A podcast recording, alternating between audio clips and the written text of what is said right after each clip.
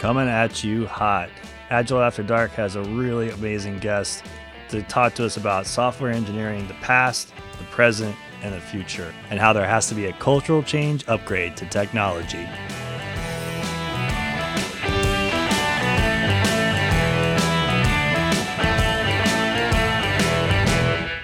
Welcome to Agile After Dark, the podcast that addresses agile topics not talked about in the light of day.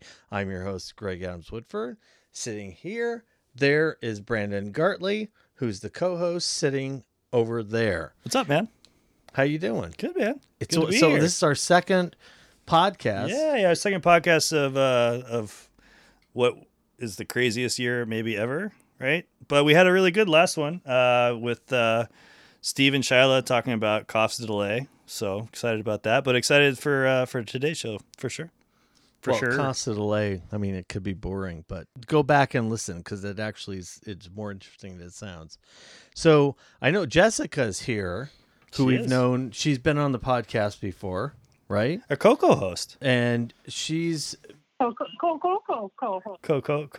She's one of our favorite people. She is for sure. Yeah, and she's in the balmy Midwest, upper Midwest region. She is. In Minneapolis. Near the Canadians. It actually is balmy today. It's a balmy 35.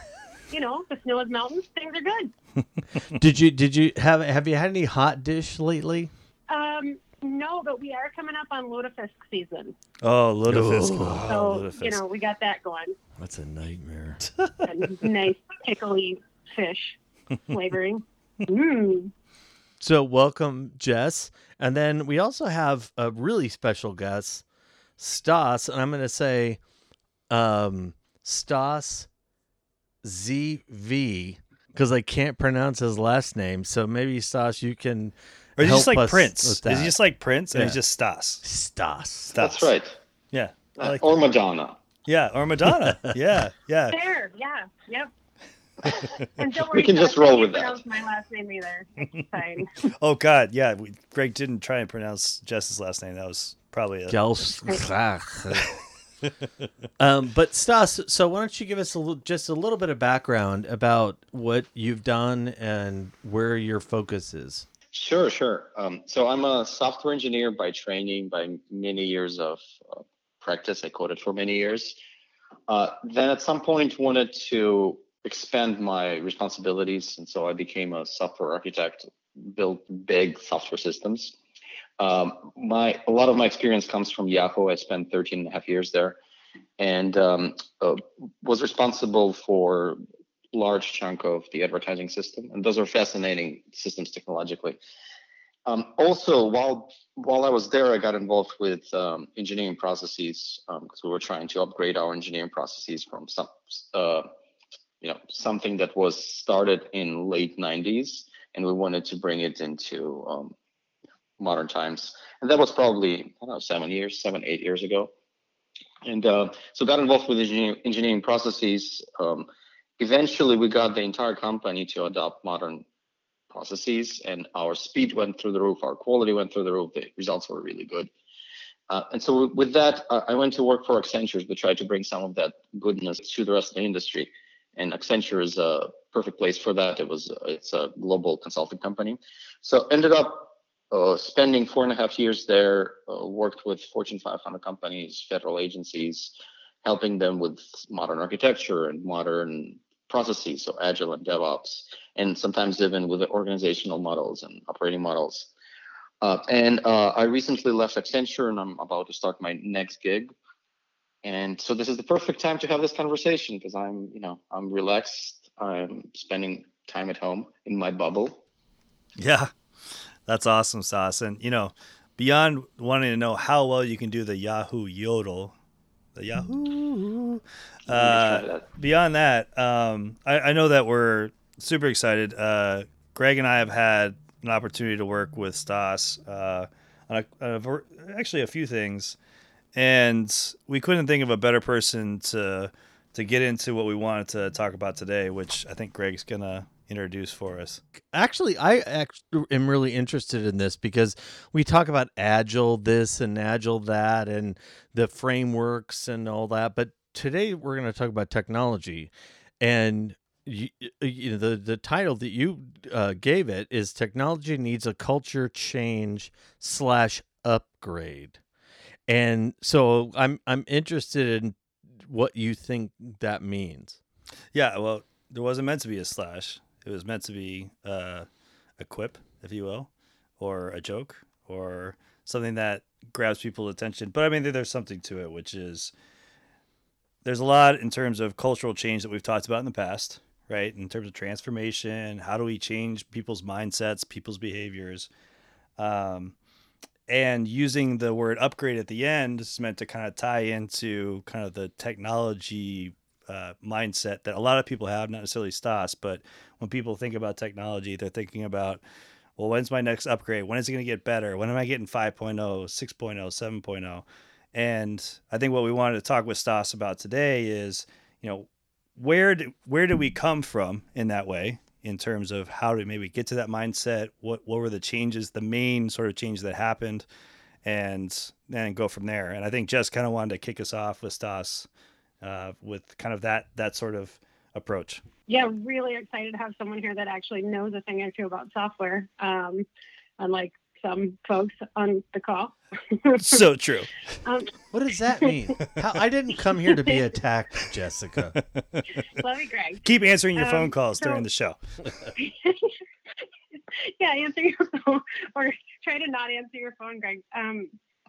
So, Stas, we'd like to talk a little bit about some of the major shifts in software engineering so far. So a little bit back, past looking, given what you've seen in your experience. Sure. How much time do we have? Yeah. So I'm going to start this conversation, I think, in from the times a long time ago, right? Long time ago in the galaxy, far away. And then do interrupt me because we want to make this interactive. So what has happened more recently in the last 20, 30 years is software approaches to software engineering changed completely, right? And there is a reason for that, and I'll go over that in a second. And it's not that the old approaches were wrong, right? It's not that waterfall was wrong or scientific management was wrong. It was right for the context, right? But the context changed. And so the new approaches were required, and we have developed those approaches over the past 20, 30 years. And so in order for us to understand what we have today, it's always best to start from a long time ago and understand where the old approaches came from. And really, they start from the late 19th century. Oh, I like the sound of this, Greg. I like the sound of this. We got nerd alert. Yeah, I'm nerd loving this. You know, if it's in the 1800s, I'm all for it, so... Well, that's right. And so if you think about it, the Industrial Revolution took a while to get going, right? But in the second half of the 19th century is where we're starting to see large size enterprises, right? And large size enterprises required processes because those processes did not exist prior to that. And that's where Frederick Taylor comes in, and they develop scientific management, right? And what they say is that efficiency is your North Star in the large enterprise. And so you optimize for efficiency, which means this is where where command and control comes from. This is where hierarchical organizations come from, separations of managers and workers, long-term planning, all of the good things that we associate with traditional enterprises. So can I interrupt, Stas, real quick? Yeah. I mean, this is basically where they were saying, why have this guy who has this degree over here moving rocks, have the guy that's good at moving rocks over here move rocks, and have the guy that has this degree do management? Is that... Well, yeah. And so the person who's moving rocks, we're going to train them to move rocks really efficiently. And then here is another guy who really knows how to make, you know, a cement mixture or something. We're going to train them really efficiently. Right. And somebody is going to know how to lay bricks, and they're going to get really good in their specific task. And then there's a manager on top who will organize and optimize this entire process. And so that's the approach from late 19th century, early 20th century. So what's wrong with that? What's wrong with that stuff? Well, it's also, it was called scientific. What was the? It was called something, right? Scientific management. Scientific, yeah. So what's wrong with that? So, sounds like a completely practical way to approach problem solving. Well, it sounds like a factory, right? Well, that's exactly it, and it works really well. In fact, it's still used in the majority of factories around the world, everywhere. It's being used with great efficiency, with great success. It improved productivity tremendously over the last 100, 150 years. It lifted a lot of people out of poverty. It's a good thing. So by itself, it's a good thing. So now the question is, how does that relate to software engineering, and why did I start there? So again, where did software engineering come from? So we have to go back to 1950s and 1960s, where the computer industry really started getting going. And you cannot blame anybody for adopting methods and processes that we knew that worked well in the industry, into computer industry, right? And so these same methods were adopted, and they also worked. And they took us into 80s and 90s, right, with again, tremendous success. But something happened in the 80s and 90s that broke that approach. Neon pants? No, not neon pants. That wasn't it. Parachute pants. Parachute I think pants? Is what you're parachute pants. About. Yeah, I think it was neon parachute pants. No, that wasn't it. Yeah. See, I was going to build up to that, but you stole my thunder. Damn it. Okay. So a couple of things actually changed with in the 80s and 90s, if you think about it, for the first time, computers became consumer focused with PCs, and then later internet. And then internet came around. And there is actually one thing that went unnoticed, but I think mathematically and mechanically had the largest impact on software engineering practices. It's how we ship software. So if you go back to the 80s, do you remember how we shipped software in the 80s? We had floppies. Actual floppies, not like what looks like the save icon floppy now, like the big floppy floppies. Right? Yeah, exactly. Or even those. Okay. But regardless, those were physical devices. Right? Those were physical devices. And if I need to ship software on a physical device to you, how frequently can I do that? I can do it maybe once or twice a year, right? And which means it has to be perfect, because otherwise you have it has to be perfect. Exactly. And so my batch size becomes huge too, because I'm just going to try to squeeze all of these features into this one release per year, right? And in fact, this is queuing theory in action, where you're seeing large transaction cost results in large batch size. And so that went on until the internet came around. And with the internet, one critical thing changed. Because with the internet, I can go onto the production server. Not that I would ever do that, but I could go to production server. For those of you on the podcast that can't see Stas's face, there was just the tiniest bit of a smile when he said he would not go on the production server. I will claim the fifth. So, Stas, we have talked about how much room that porn takes up in server farms in this podcast in the past. So you're free. You're good. We're okay. We got free reign here. It's a safe space. Yes, it is. So you could go onto production server and modify one character if you want, right? And within a split second, it's in the hands of your consumer. So your transaction cost went down to zero. At which point your batch size becomes, one character, one byte, which immediately mechanically enables speed, enables you to ship software as many times as you can. Right?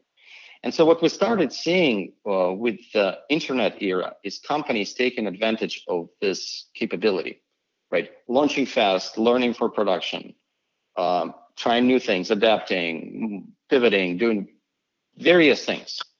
Right, so taking advantage of speed. In addition to that, you have new technologies coming onto the playing field. So you have internet, you have mobile, you have AI, right? And all the disruptions in the history of the world is technological disruption, has always been on top of these technological innovations, step function improvements in technology. There's that. And now there's ability for anybody in the world to access the latest and greatest technology without any capital investment, because cloud companies make it available immediately. As soon as it's out there, as soon as it's good quality, it's out there and available. So, Stas, let me ask a question.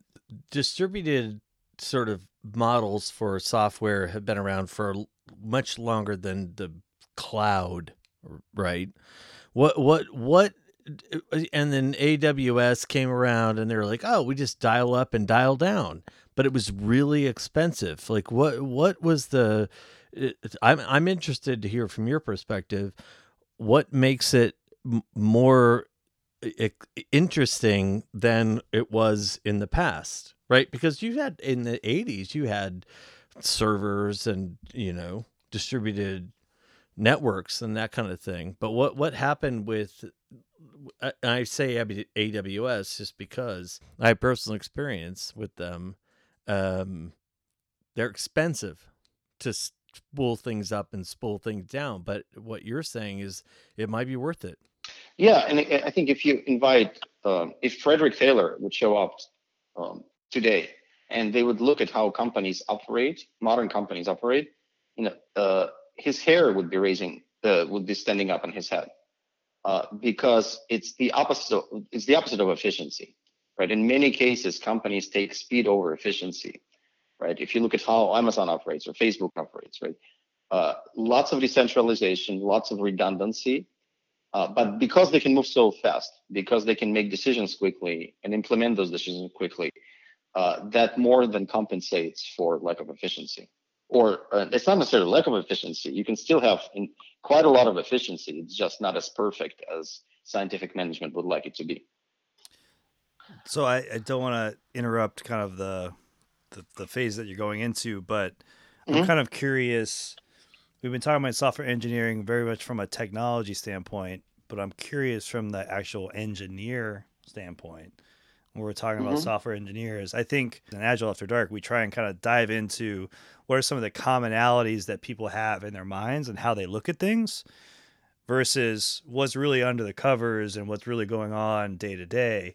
And so for me, I think it's interesting in that when you look at how developers or engineers and what is the difference between those two, which is important. I mean, I want Stas to maybe get into that a little bit, but I from experience working in a lot of enterprise companies, top 500, top 50, where they're saying, yeah, like I want a change done. I have that change order gone through the system and someone's in a room punching numbers and code and they're supposed to make that change. And I don't want any sort of creative license against that. And that's where a lot of people, I think, look at developers/engineers and say, yeah, they're there just to implement what I want to implement. And so we talked about the scientific management system of, you know, you're good at moving rocks. You're good at being management. Is there a different level now in terms of, well, maybe I know a better way to move those rocks because I've been moving those rocks? Yeah, no, so definitely. 'Cause I think it's wrong to compare before and after point by point, because the new world is completely different, right? It operates under very different set of physical laws, right? And so we have to think about it from the perspective of, if you look at software engineering, you're talking about software engineering. It is kind of like what you were describing in a sense. There is a concept, there is an idea, and you're trying to turn it into feature. Like we've all heard of concept to cache, right? And we're trying to optimize that entire value stream, concept to cache. We're not even talking about concept to cache. We're talking about concept to a feature in production, right? That's where software engineering, if you narrowly focus on software engineering, that's where it plays. And so if you look at that value stream, concept to feature in production, and you try to optimize it for speed as opposed to efficiency, what happens, right? So before we described, we had, you know, command and control, hierarchical management structures, et cetera, and people optimized for moving rocks. So what does the new world looks like? And so to answer that question, you kind of have to play this mental game and try to apply it. a theory of constraints onto software engineering as it exists, or in this value stream of concept to feature and production. And ask yourself a question, where is the first bottleneck? And from my experience working with multiple companies, many companies, especially in Fortune 500 space, the first bottleneck is coupling of people, coordination of people, inability to move independently of each other. And to put it simply, an organization of 1,000 people cannot move fast. Like an organization of 500 people cannot move fast. And when you talk about my family, an organization of 5 people cannot move fast.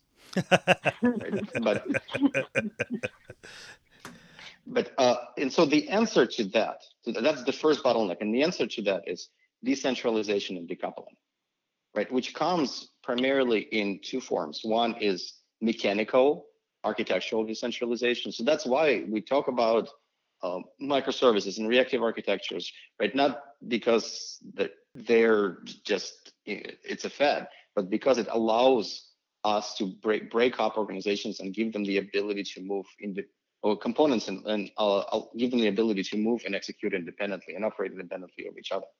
So there's a mechanical aspects to decentralization. But then there's a second aspect to decentralization, which is organization and governance. And this is where a lot of companies run into trouble, right? The inability to decentralize decision-making and giving, and inability to give individual teams the tools and the power and enablement to move independently, make decisions independently, and take responsibility for their actions independently. So that's one of the larger kind of barriers to what you were talking about before is being able to make a change and have it happen in production minutes, seconds later. And one of the bigger barriers is the inability to get through the organizational. Yeah, exactly. My experience, if you're talking about large organizations trying to move fast, the best case scenario, they're spending 20-25% coding. The rest of the time, they're trying to coordinate. The rest of the time, they're trying to release because they're so entangled with each other. So they're not the automatons of lore of I've got a room full of developers, engineers, what do you want to call them, like pressing buttons away, because that would be counter to what you just said. Or automatons, not tauntauns. Tauntauns are the Star Wars, like smelly things, right? Well, Stas knows. Star Wars. I had to build on the Star Wars references, right? So that's your first bottleneck, right? And let's say you resolve this bottleneck and you decentralize your organization, you decentralize your architecture, and now you have small independent teams moving at their own pace with their own responsibilities, which is a major step forward. Right. So then we start talking about what does software engineering look like in those and on those independent teams, right? And what is the second bottleneck? And again, from experience, I would say that the second bottleneck is typically inability to get bits out to production.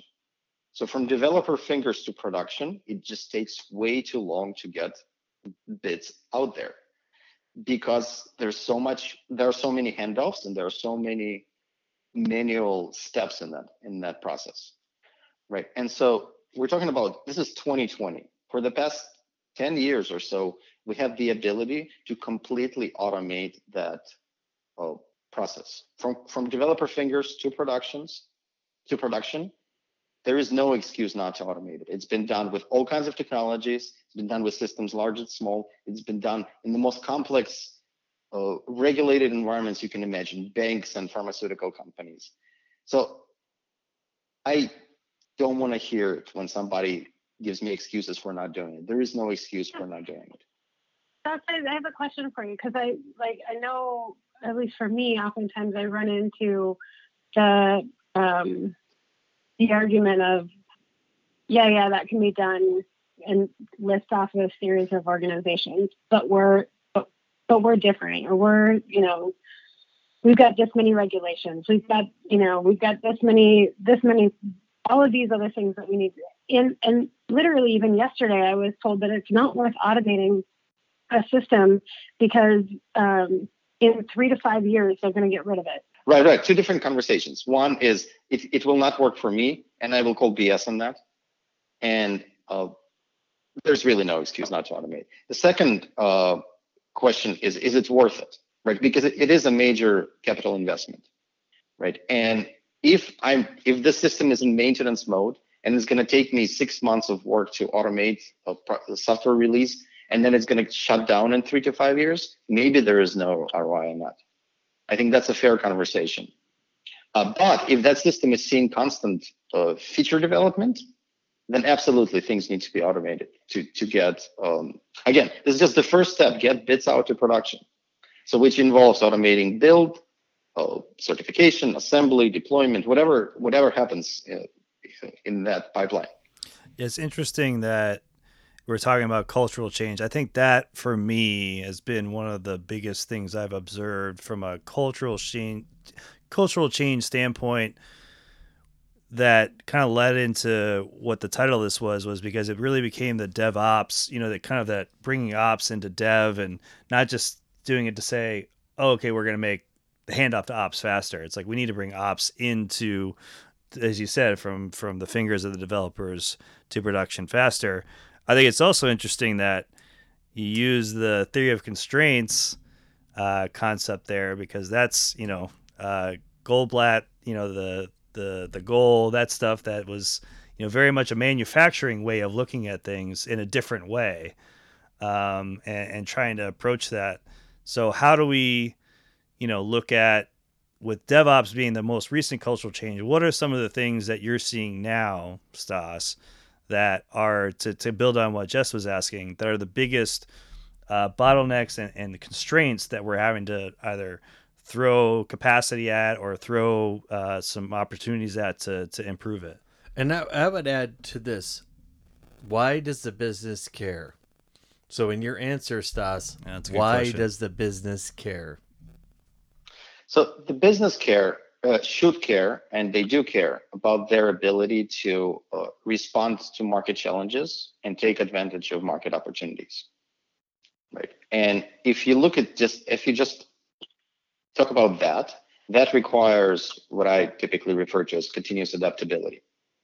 And there are many aspects that would go into developing a continuously adaptable organization, from being extremely data obsessed to being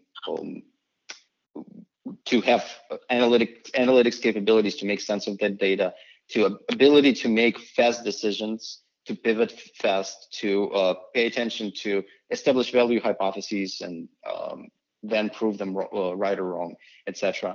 But all of this relies on the fact that you can deliver software fast to production, develop software and deliver it fast to production. And if you can't, then what good is the rest of the capability? Ability to get bits out to production still doesn't mean that you have bits. Those bits are of high quality, right? Or that they carry any value. So after you get that ability to get them to production, you need to have the invest in things like, and typically, your typical XP practices to give to, make sure you're not shipping garbage to production, right? That you build quality in. So things like unit testing, TDD, or pair programming, or maybe code reviews, whatever you're into, right? That develop maintainable code, right? So that's important. But even that is not sufficient, right? Because you're having, so you're sending bits to production, maybe they're of high quality, but who knows if there's any value in there? And so that's where value-oriented processes come in. So agile processes are typically value-oriented processes, because the first step is you prioritize your backlog by value, right? And so you need to have a process, an engineering process on top. So finally, we're talking about a process, not mechanics. And then even building on that, once you get those features to production, so now we're talking about features or chunks of features. So you have this value hypothesis, but it's just a hypothesis. How do you prove it true? And so you need to have the ability to measure whatever's important to you, critical metrics that are important to you, to reason about your features and your value and prioritization, right? And that's kind of how, this is where, in my mind, the bottlenecks of software engineering get resolved. And after that, you start looking at a wider picture and look at various aspects of the enterprise that are not software engineering related. So, Stas, it's interesting that you say that, because one of the things that I've noticed in several organizations is that they do a lot of the right stuff all the way up to validating their hypotheses. So from a software engineering standpoint, where's that gap, or how do we close that gap? So I think step one is, you especially Brandon asked the question that we never got to, which was like, what fails? And like, you still see companies trying to develop their agile capabilities, Scrum, SAFe, whatever you name it, without addressing some of those mechanical steps of having the ability to release fast. And of course, it's not working out well for them. And then you also mentioned DevOps, right? Having some of that operations mindset, integrating some of those operating capabilities up front, right? And so once you go there, I think it becomes much easier to gather necessary, because the mechanics are very similar, gathering necessary critical metrics and feedback in production. It's somewhat, in my mind, the concept of the DevOps, cultural concept of DevOps, of taking the mindset of operations into development, operates very similar to what, Jess, you're talking about, where you need to take product mindset into development, right? It's BizOps, if you will, or dev BizOps, whatever. There's a lot to be said about developers understanding the value behind the features that they're building, right? And so integrating, first of all, that understanding and alignment on understanding of business value in whatever specific domain or specific context, and then having the ability to capture those metrics in production and make sense of them, right? So to me, it still starts with those mechanics of software delivery and operations. And then on top of that, you build the capabilities to gather business metrics. So, Stas, if you have 5 developers and that every week they make 2 decisions, right? So they make 10 to 20 decisions on how to develop software, because they're doing the work. It's they're actually doing it. If they don't have an understanding of the product, of what you're trying to do, the feature or whatever it is, then it's for naught, because it doesn't matter, because they're going to make those decisions because they love to build stuff and they love to develop things, and they're going to just do it whether or not they have the right direction. Do you agree with that? So I'm going to change it a little bit. And I would say, developers will show up at 9 a.m. or whenever they wake up, and then they will start typing. And they will be typing for the next 8 hours, right? So it's your job to make sure that as they're typing, they're making decisions every second, right? So as a manager, you're no longer sitting there command and controlling them. You need to give them guidance and heuristics to make right decisions. And then coming back to what you were saying, unless they intrinsically understand the product and the business value behind that product and their customers, they're going to make a bunch of silly decisions along the way. I like to call it gold plating, Stas, because developers like, ooh, I can come up with the most interesting way to solve this problem in 12 steps versus 2, because that's the challenge, right? Where's the challenge? I don't see it. You see it, Greg? I don't see the challenge. I don't see it. But I mean, that's in my experience, most of the time, it's different than what maybe people normally think, which is, oh, if I don't give enough guidance to them, they're going to do very little. My experience is when I've seen business not give the understanding of this is what we're trying to achieve, and they're kind of like, oh, we need to do this, and then they kind of disappear. They're like, wow, we're going to make the coolest thing you could ever imagine. God, because they're developers. They want to like build cool stuff. Yeah, like, that's, exactly. And that's the mentality I'm saying is different than maybe kind of the standard person that's thinking about what a developer/engineer does. Well, but if your developers are fully aligned with your product people and your business people and your sales people as to what the company is going after, the mountain that you're trying to climb, they're not going to be working on some random stuff. They will be part of the mission and they will be contributing to the mission. But if you disenfranchise them up front and treat them as automatons, then what do you expect? They're going to be tauntauns and they're going to be smelly and they're not going to get the stuff done. Because they're going to show up at 12 and leave at 4. So I think it's time for a break. I think it is time for a break. Because I'm trying to force Star Wars references in here, so you know it's time for a break. What are those little furry things? They're like Ewoks or something? Ewoks. Oh, my God. See, yeah. The worst ever. The worst. Oh, hey, I have the best Ewok costume. Oh, so cute. Got cute ears. That's never awesome. Mind. All right. Well, we're going to transition to break, and as usual, we have an episode sponsor, so we'll pitch it over to the sponsor. Our sponsor today is Easy Changes. Easy changes are what everyone is looking for, and no one seems to be able to implement. Change a date. Should be no problem. That's right. Need to add a field? Well, that sounds like as easy as pie. Although I don't know what that means. Is that Andy Griffith, 1950s? What is easy as pie?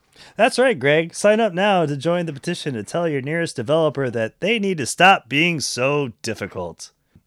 Easy changes are here to stay.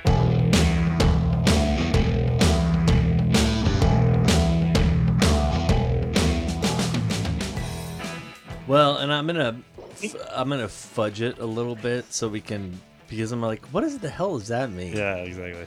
So he's gonna ruin the ad the first time. Like, so don't. Are we in the 1950s? Great, because he's never been able to actually follow a script ever. I don't know why I thought this time would be either, but never mind. By the way, we did it last time. Notes. To give Jess a lot of credit, we did it last time. Yeah, it was because I wasn't involved. It was the two of you. True. Director's note.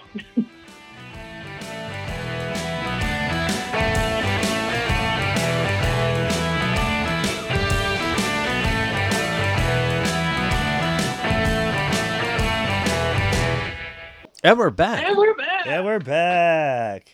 All right. So after that amazing conversation in the first bit, I think we all needed to grab a drink, refresh, regather ourselves. So let's start with our guest, actually, our friend Stas. Stas, only known as Stas, like Madonna and Prince. What does someone of a celebrity of that type actually drink? Well, he's Stas ZV. Yeah, well, lowercase v. Yeah. Let's see. So I'm drinking Four Roses small batch bourbon. Oh, my guy. Very sophisticated. I think I should go nest after something sophisticated like that. I'm bringing out the drink, Jess. I'm doing it. You're gonna see it. I can see the blue. I almost commented on it earlier. Yeah. So this is what I'm calling. Deeply embarrassed for you already. Stas, I'm calling the CBGG drink, which is Gatorade Cool Blue with Grey Goose. So CBGG. That's my drink of choice tonight. It's a wreck of Grey Goose. Yeah. It's like Grey Goose with hydration. Well, the last time you drank... Electrolytes. They're good for you. Electrolytes. Blue drink, essentially, was because we've gone a little too far off the deep end. And it turns out, apparently, you like it. This is a drink of choice, this Powerade situation. Yeah, when you got a kid, you can't get too drunk these days. It's, you know. Okay. Yeah. Okay. Like you go to bed at 12 and feel a little, like I had a bit of drink. He doesn't care. He wakes up at 3. And then you look at him and you say, dude, I'm good. I just drank a whole bunch of electrolytes. Let's do this. You want to play? Done. Yeah. Okay. You want to laugh? Done. You want to poop? What's done. What's your problem? Like you drinking electrolytes. What's your problem? Well, that's what I'm saying. I'm thinking ahead. Which is actually very apropos to our section, but we still haven't heard from Jess what Jess is drinking. I'm sure it's going to be something very exotic. I almost grabbed my small batch, and then right next to it was the Basil Hayden's, so I grabbed the Basil Hayden's tonight. Ooh. All right. Basil on the rocks. Yep, delicious. Your place looks nice. Are you in your new place? Thank you. Yes, I am. I'm excited about it. I'm no longer in the hovel. Like a whole room behind me. It's crazy. people on the podcast can't see this, but she has a very nice looking guitar in the corner in the back of her room. I'm just waiting for her to rock out and then like be Yahoo and like end the night. What are you drinking, Jeff? Oh, I've got my lead singer already, I can tell. Gregory? I'm doing the typical vodka cranberry. That's not cranberry, though. Is not? No. What? It's good for the fatty liver. Oh, yeah. It's vodka pomegranate, right? Pomegranate. Yeah. I'm surprised, Greg. I've been told you're a connoisseur of Jello shots.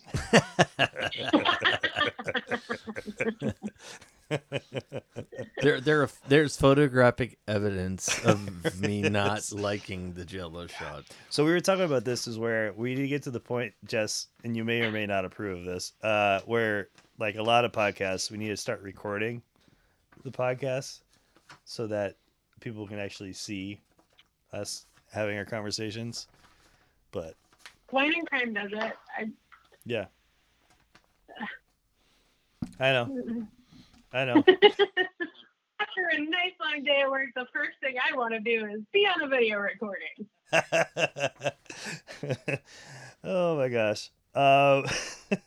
So with that being the case, about talking about the future, we wanted to really get into with Stas. We had a really good conversation in the first section about kind of how we got to where we're at.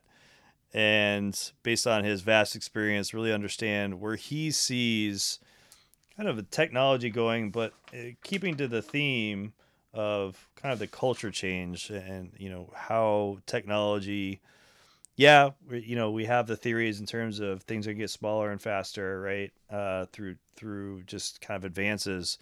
But where does it, where's the next DevOps, sort of kind of thought process? And... Yeah, it's sort of like microservices it makes total sense. But how does that translate to business? Mm. Yeah, and what's kind of the next steps and what you're seeing, Stas, and whether it's what you're seeing or what you think is going to be out there in the future? Yeah, no, so I mean, this is total speculation on my part, but what I'm thinking is that whatever is mechanical, whatever doesn't require human judgment will be automated and hidden by the platforms. So all of those things that we discussed about bids getting to production quicker, that doesn't require a lot of human judgment, right? A lot of that can be automated and hidden by the platforms and abstracted away by the platforms, and cloud providers will do it for us. So we don't have to wait long for that. On the other hand, whatever does require human judgment will still be there 10, 20, 30 years from now. So architectural conversation will probably still happen 20 years from now. You still need to make human judgment around value proposition of certain features, right? That will still persist. But I think once you go through all of the steps that I discussed, you reach a point where software engineering is no longer your bottleneck. And this is where we need to start applying things that I mentioned in the first part to the larger business, being data obsessed, being focused on data analytics, and being user obsessed, having the ability to make quick decisions and follow up on them. And in a sense, you kind of applying the same fundamental principles, but to the entire enterprise. And we don't have to go far for examples of companies that operate like that today, be that Google or Amazon. And these are the powerhouses of today. Right, and unless other companies can match those capabilities, they will be crushed. What do you see as the barriers from going from kind of almost more still stuck in the 90s, almost maybe early 2000s, to being the Yahoo, the Amazon, the... No, so you have some very few examples of companies going through that transition successfully. I think my favorite example is always Walmart.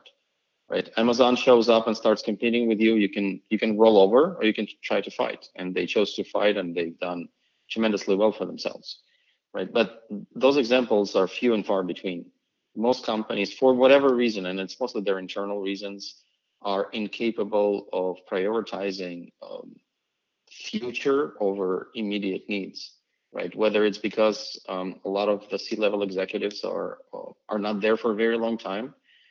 Life expectancy of a C-level executive is very short nowadays, and they have very short-term goals. Part of it is just how public companies are operating and what Wall Street forces them to do. So it's very hard for a lot of them to take this long-term view and make the right investments. And if your short-term and if your C-level executives are only there for a short term, they need to show very quick results and move on, right? So there is just not a lot of long-term thinking and long-term investment that's happening at the C-level or in the boardrooms. How does that trickle down to the engineering side? Those short-term decisions, how does that trickle down into the culture of what's happening with the engineering? Right. So you cannot really make any changes. So all of these attempts at agile transformations or DevOps implementation can maybe solve, first of all, a lot of them just outright fail. But if they do succeed, they solve just one small area of the entire value stream, right? And they do not result in something that's impactful to the entire enterprise. But that's the good example. The bad example is when everything is being very short-term oriented, that eventually all of these companies come to the point that it's all about cost cutting because they cannot compete, they cannot generate new sources of revenue. And so revenue growth starts slowing down. They get into this vicious cycle of cost cutting, and it's very hard to get out of it. Right? Very few companies escape that cycle. And so life becomes very difficult for line level engineers.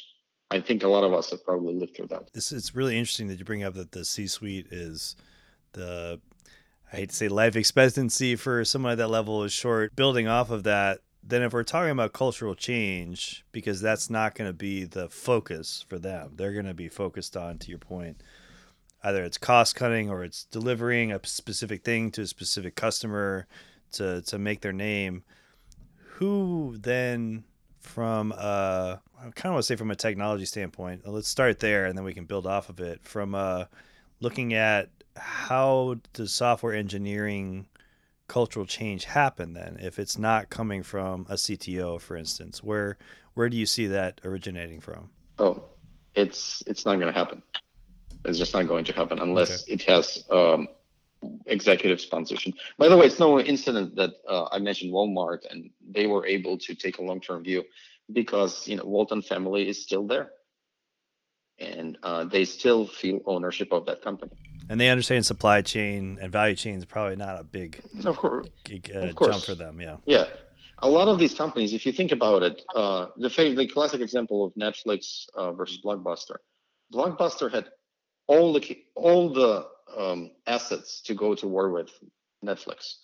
Just they didn't have the ability to move fast and adapt fast. But they had brand name recognition, they had the distribution, they had customer base, they had presence in every corner, and how fast. And they had advanced warning. People were saying Netflix is coming for you for 10 years. And I met Prince in a Blockbuster once, so I would have stuck with that forever just on the chance of meeting Prince again. The perks of living in Minnesota. Yeah. So that's really interesting. So that takes us to an interesting place, Stas, for this section, because the technology is going to continue at the pace it's going to, and when we talk about that, the title of this is Technology Needs a Culture Change Upgrade.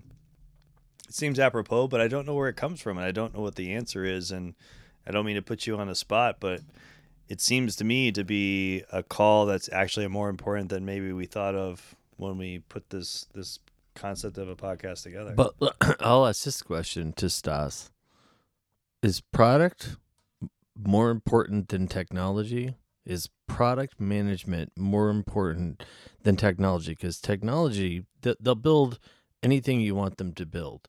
If they can't understand, because of bad communication, the value of what they're trying to do, the vision of what they're trying to do, it doesn't matter what they do. They can build the greatest stuff in the world, but that doesn't matter. What's more important, an arm or a leg? Or a leg, right? I think both are important, but I see where you're going, right? If you can somehow magically, if you're a product person, you have a brilliant idea, and you can go to a cloud provider, be that AWS or GCP or whoever, and assemble your product yourself, or you pay some cheap labor somewhere. They can do it quickly for you and cheaply. Then technology is just that, it's commodity. Right? That's one view.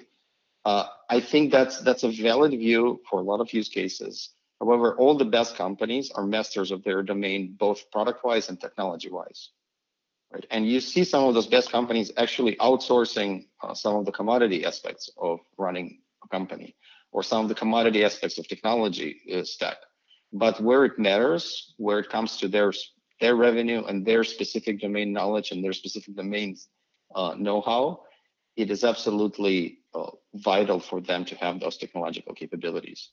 So if you were to look at the guy that came up with the waterfall paper back in the day, worked for, I can't remember, but anyway, he basically was like, hey, this is the way that I see things going, but and here's the illustrations of the different gateways and stuff. And at the end of the paper, he's like, this is fraught with problems, and we should think about prototyping all this stuff, but no one paid attention to that, right? They just were like, oh yeah, that's exactly the way we're doing stuff. This was our first podcast. It was, yeah. And that shows my age. It's, been a couple of years, and I used to be able to bring up his name on command, but where we're going with technology, it seems as though with the concept of DevOps, with the concept of cloud, versus on-prem, you're able to like spin things up really quickly and so forth. There's a lot of excitement in terms of the possibilities, but to what you've been saying, Stas, and Jess's questions and what Greg came up with, my thought and question to you is, have we kind of hit that point where, yeah, we can describe what it is, but we're still fraught with problems that are just around the corner, and we should be thinking about it in a different way? Also, transformations are not easy. I would say that at this point, our development, we know all of the ingredients of success. We know what needs to be done. It's just the resolution to get it done. It's the will to get it done, the fortitude. And yes, there is some complications in how you go about it and lots of moving pieces. But first and foremost, I do not see that will in a lot of places. I see the desire, but they're not willing to pay what it takes. Yeah, that's illuminating and something that I think all of us have seen. We had a podcast about what we call management debt, right? Which is similar to technical debt, where people have been brought up through a system for a long time, and they cough and they get in the way of things. And, it's not Jessica coughing this time. It's actually Greg. Might be the first. Yeah, it's a first.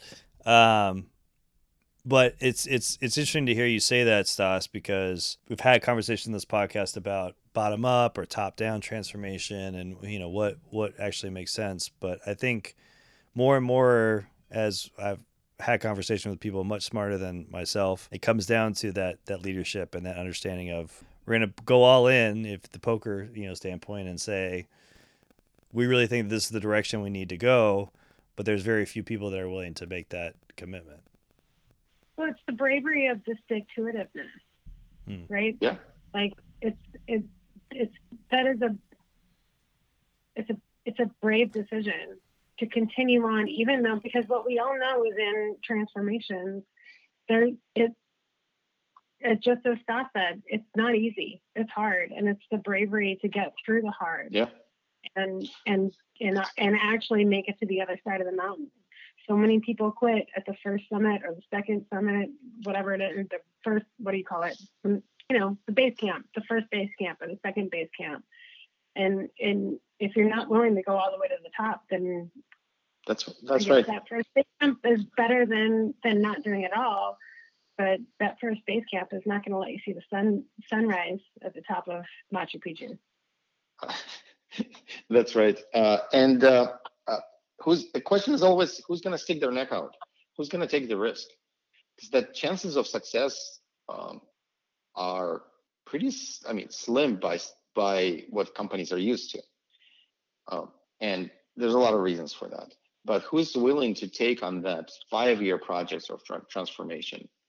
with lots of hurdles along the way.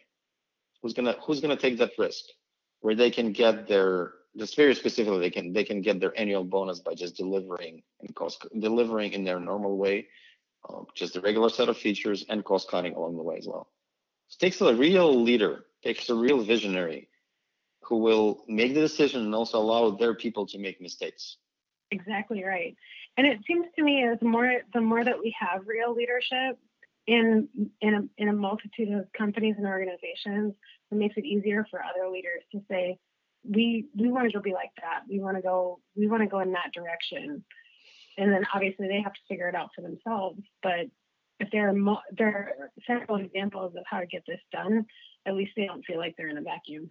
So I guess my question for you, Stas, is what's that next step that we can prove is possible? In software engineering transformations? Mm-hmm. So to me, proving that it's possible is very easy because so many companies have done this already, right? And there is also beyond that, we can even create a very simple roadmap, a traditional roadmap that people take to go through a transformation. And the mechanical part is what I described with, starting with getting bits out to production, putting quality in, putting value in, then, hypothesis-driven development, things like that. And then we can layer up cultural change management aspects to that as well, with communications and training and things like that. There are very standard roadmaps and transformational roadmaps that at high level will probably look very similar if you talk to any consulting company, or people who have done this multiple times will create you a roadmap. That's probably somewhat similar. They're probably somewhat similar.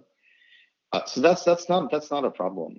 The first step is commitment, and from the leaders, commitment and willingness to go through pain, to go through mistakes, and allowing their people, let their people roam free and make their own decisions and take responsibility for those decisions and for the mistakes, and creating that culture. That's the responsibility of leadership. I think that's the first step. So basically we've gone from if you look at the title of this is technology needs a cultural change upgrade, and we've gone to leadership really needs a cultural change upgrade to influence and make that happen. So with that, I want to go to a break and make sure that you, as always, go to feedback@agileafterdark.com to give any feedback on the podcast. As I mentioned before, it's now available on Spotify and iTunes, so look up Agile After Dark, and we'll catch you on the other side.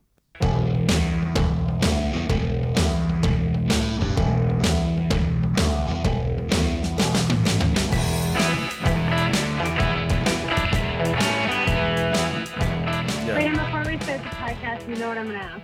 Yes. Take a quick break. That's what you say. Yeah. I'm gonna make another. I'm gonna make another CBGG. Does anyone want one?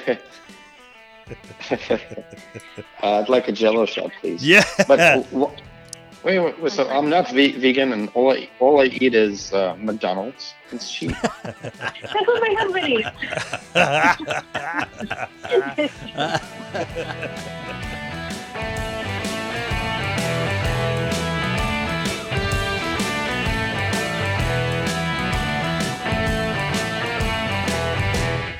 We're on iTunes, Spotify, and if you have any feedback, send it to feedback@agileafterdark.com. That's right. The whole interweb. It's just like it's amazing what it does. And thank you so much to Stas to spend his time doing this. I really appreciate it. Yeah. Jess, not so much because whatever, but. I mean, I think Jess did have one final sort of thing she wanted to ping Stas about, and then kind of let them wrap up on that. Yeah, I guess I was curious about data analytics and making sure that we understand the data and making decisions based on that information that we get. Where do you see the line in ethical practices? I'm really thinking more about like maybe the feeds that we get, or the information, or the ads that we receive. Mm-hmm. Where's the line on like complete capitalism versus making sure that everybody has somewhat of the same information. As a technologist, how do you make sure that that happens? Yeah, no, so I think, again, there are mechanical aspects to it that are that need to be taken care of. One is, it's as you collect the data, it's quite easy to do it in a very anonymized or even personless way, where the data is just data about feature usage and it doesn't relate to specific users, right? So we solved that aspect of it, right? We don't include any personally identifiable information or even anonymized forms of that. But then the second question is, like, what do you do with that data? Once you gather the data, you can optimize your product potentially to the point where it crosses the ethical barrier to manipulation. That line, thankfully, we still have time to figure that out for most products. But for institutions like social networks or advertising, I think that's a very pertinent conversation even today. At the end of the day, it comes down to values that the company carries into the conversation, and the policies developed on top of those values. And I don't think there is and of course, government regulations. I do not think there is an easy answer to that. And companies will have to go through a lot of evolution of those approaches, and they will draw the lines in very different places. And we can see it even between social networks, they're drawing the lines in different places today, and between advertising companies as well. I think companies will have to go through that. We as a society will have to go through that. I don't know that we have a prescribed answer today. Well, you may not have that answer today, Stas, but I'm sure you will tomorrow or in the very near future. So we hope we get to have you back on the show. Thank you so much for your time, and to my co-hosts. This is another episode of Agile After Dark. Please give feedback to feedback@agileafterdark.com. Until then, talk to you next time.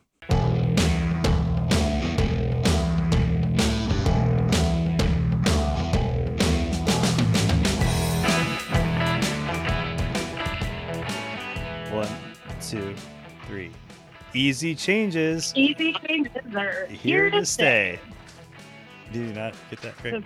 Wait, okay. Developers. So we're all doing it together. All of us. Easy changes are here to stay. So I'm going to count. Oh, I was supposed to say that. It says all of us, Greg. All of us. All of us. Okay. All right, let's okay, so I'll count down. 3, 2, 1. Easy. Okay, right. Ready? 3, 2, 1. Easy changes. Okay, it's 3, 2, 1, go. Not 3, 2, 1. So it's not two. Go. No, it's 3, 2, 1, go. All right. Hopefully, Stas is entertained by this. We'll try one more time. Stas, are you recognizing? Endlessly entertained. This will be in the outtakes, by the way. Just so you know. So we're saying easy changes are here to stay? Yeah, all together. Okay, good. All right. Now that I'm clear. Yeah. It only took me 3 times. All right, speaking of 3, 3, 2, 1.